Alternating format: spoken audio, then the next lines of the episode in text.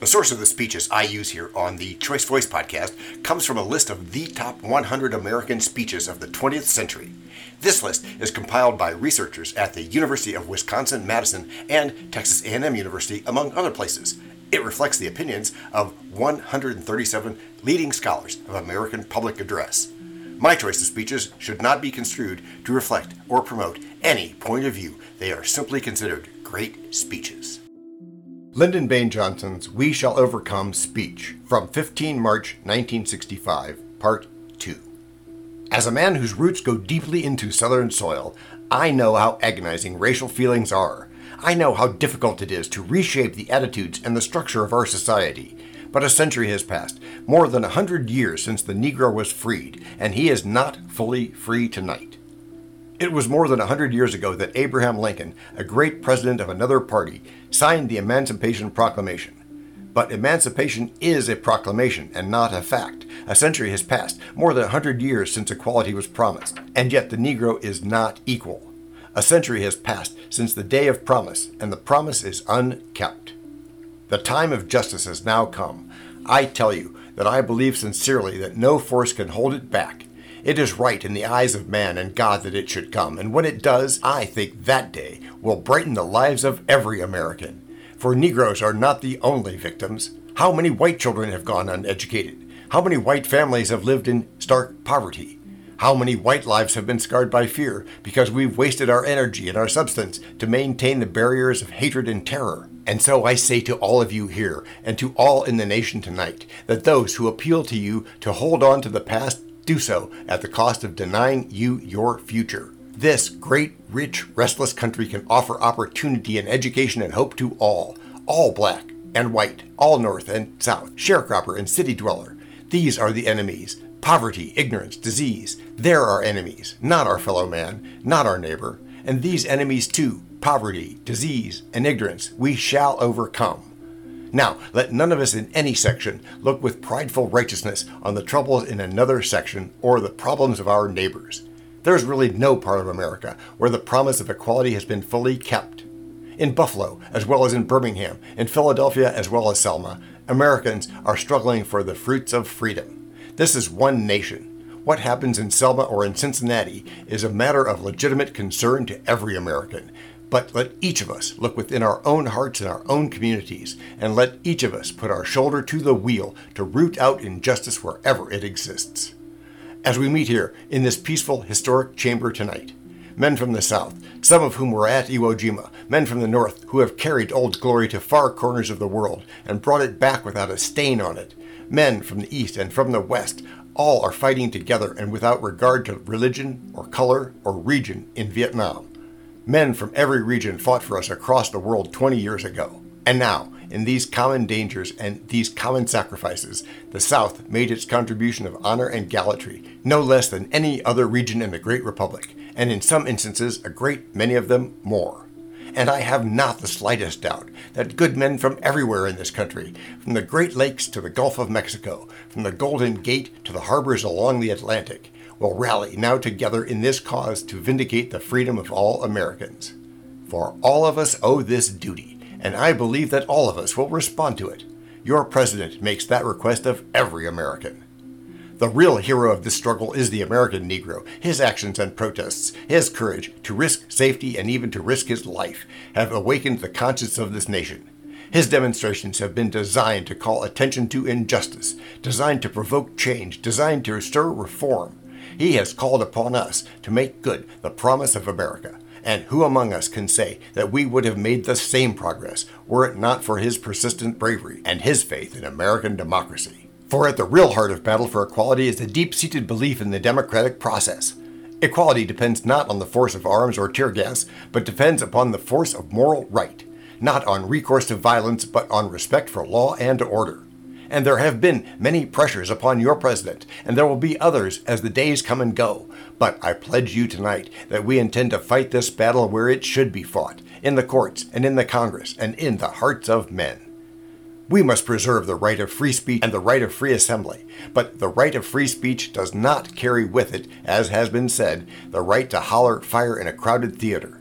We must preserve the right to free assembly, but free assembly does not carry with it the right to block public thoroughfares to traffic. We do have a right to protest and a right to march under conditions that do not infringe the constitutional rights of our neighbors.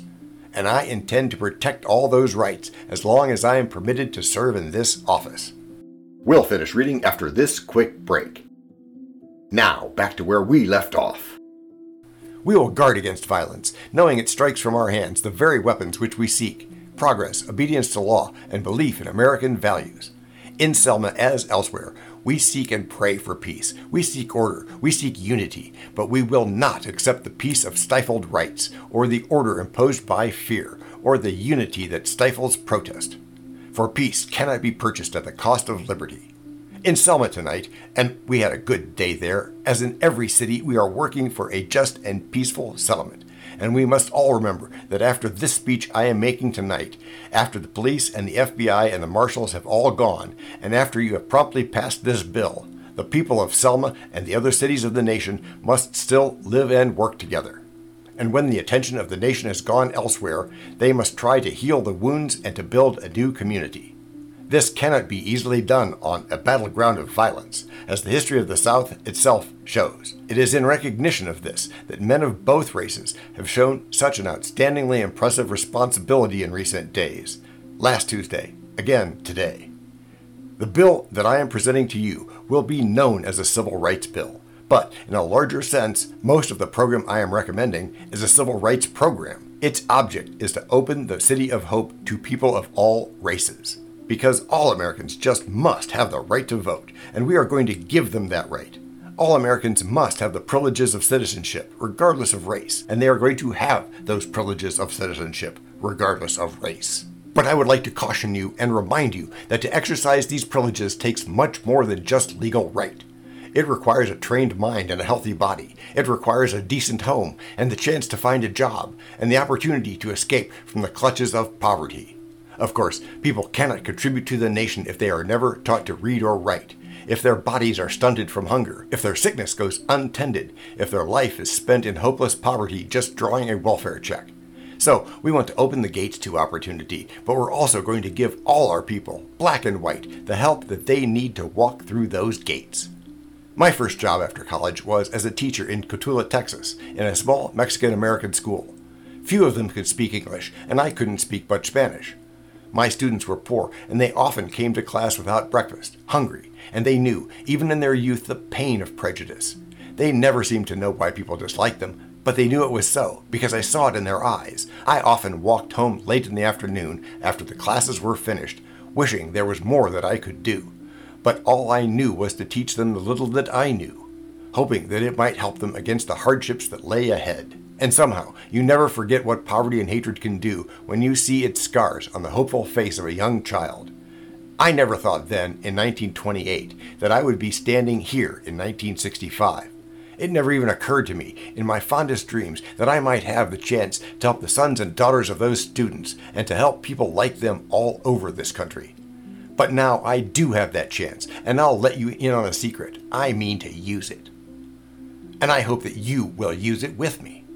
This is the richest and the most powerful country which ever occupied this globe. The might of past empires is little compared to ours, but I do not want to be the president who built empires, or sought grandeur, or extended dominion. I want to be the president who educated young children to the wonders of their world. I want to be the president who helped to feed the hungry and to prepare them to be taxpayers instead of tax eaters. I want to be the president who helped the poor to find their own way and who protected the right of every citizen to vote in every election. I want to be the president who helped to end hatred among his fellow men and who promoted love among the people of all races and all regions and all parties.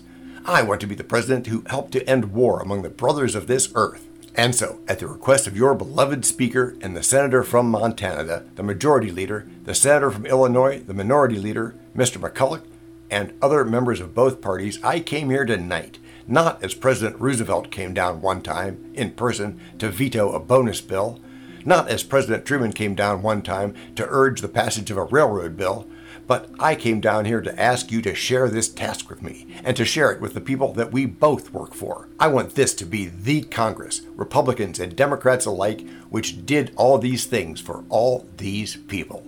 Beyond this great chamber, out yonder in 50 states, are the people that we serve. Who can tell what deep and unspoken hopes are in their hearts tonight as they sit there and listen? We all can guess from our own lives how difficult they often find their own pursuit of happiness, how many problems each little family has. They look most of all to themselves for their futures, but I think that they also look to each of us. Above the pyramid of the Great Seal of the United States, it says in Latin, God has favored our undertaking. God will not favor everything that we do. It is rather our duty to divine His will. But I cannot help believing that He truly understands and that He really favors the undertaking that we begin here tonight. And so ends part two.